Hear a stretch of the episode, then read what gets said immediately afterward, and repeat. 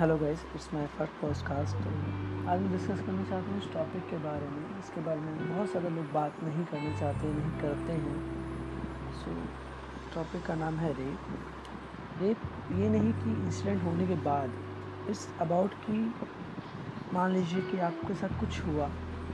आप जब छोटे थे लाइक थर्टीन फोर्टीन के एज में and you realise after that कि हाँ मेरे साथ भी कुछ हुआ था।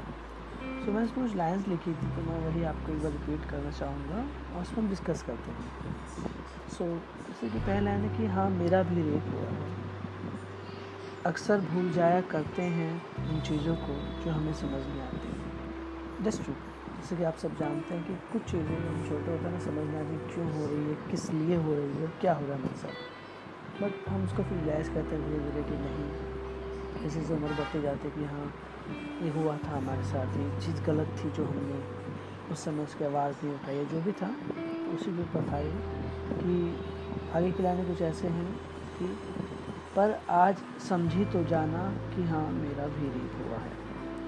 मुझे भी हवा ने बिस्तर पे लिटा कर छुआ है। हाँ मेरा भी रीत हुआ है।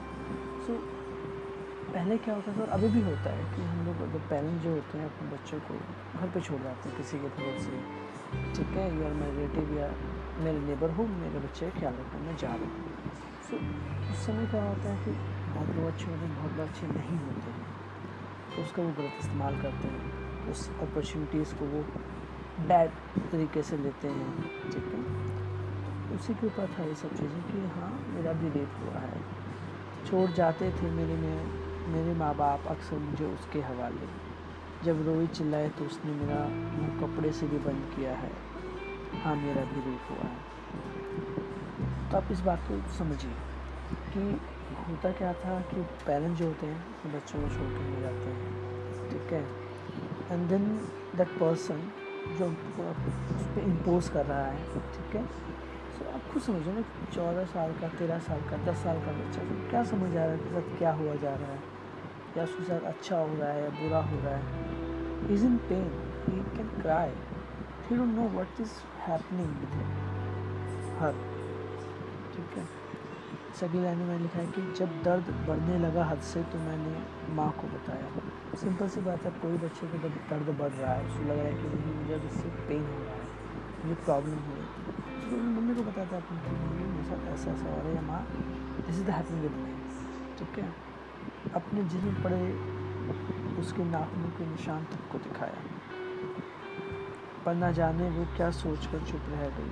अब सिंपल सी बात है, आप कुछ सोचो, आप एक ऐसी सोसाइटी में हैं। बहुत बहुत ज़्यादा स्लो सोसाइटी है आज के टाइम पर तो पहले जब थी, ठीक है, कि अब डिस्कस ही नहीं करना चाहते इससे। अगर आपको कुछ गलत भी हुआ तो कि चल ठीक है, हो गया है तो एक्शन नहीं लेंगे।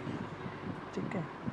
कि मैंने कि पर ना जाने वो क्या सोच के चुप रह गई आखिर ना मिला सकी वो बस लोग सो इसमें प्रॉब्लम क्या होती है कि मान लीजिए वो आपका कोई रिलेटिव है, बहुत अच्छा रिलेटिव है, और वो ऐसा कहता है कि आप उसे डिचैस तो हो सकते हो, पर उसके खिलाफ जाना कंप्लेन लिखवाना पुलिस में जाना, उस टाइम की मेंटलिटी के हिसाब से लोगों में नहीं था। आज भी बहुत कम लोगों में है सब की ओपन है चीज़ों को लेकर ठीक है?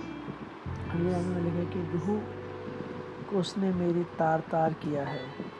अपनों ने भी इस बात को भुला दिया। अब क्या होता है?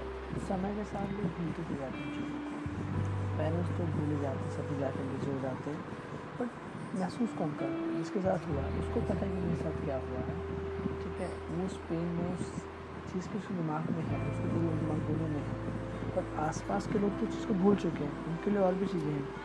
तो वो चीज़ बहुत हट करते हैं इंसान को रियली में दिखाया मैंने कि कौन है मेरा? मैं खुद से ही लड़ रही हूँ। क्योंकि उस टाइम क्या होता है? एनजाइटी डर फियर सब चीज़ें आपके अंदर आने रहती हैं। तो आप किसको बता नहीं सकते इसी क्योंकि आपने कोशिश करी कुछ नहीं हुआ ना। वही चीज़ रिपीट हो गई। भूल सकूँ उस बात को बस इस बात की दुआ करें। एक टाइम कि चल। भूल जाओ। कुछ कर नहीं सकते तो भूल नहीं जो शक्ति चलो भूल ही जाता है क्या करें में ऐसा नहीं होना चाहिए आई थिंक सो कि अब हम इतने कैपेबल हो चुके हैं कि हम खुद से आवाज़ उठा सकते हैं इसी बात पर मैंने छोटा सा लिखा था कि रेप के ऊपर है ये पूरा कंसेप्ट एक लड़की है जिसको पता चला है कि आफ्टर दैट जो वो जब सत्रह, सोलह की हुई थी उसके साथ गलत हुआ था बहुत साल पहले। ना, उसको अब चीज़ें समझ तो thank you so much listen to me so much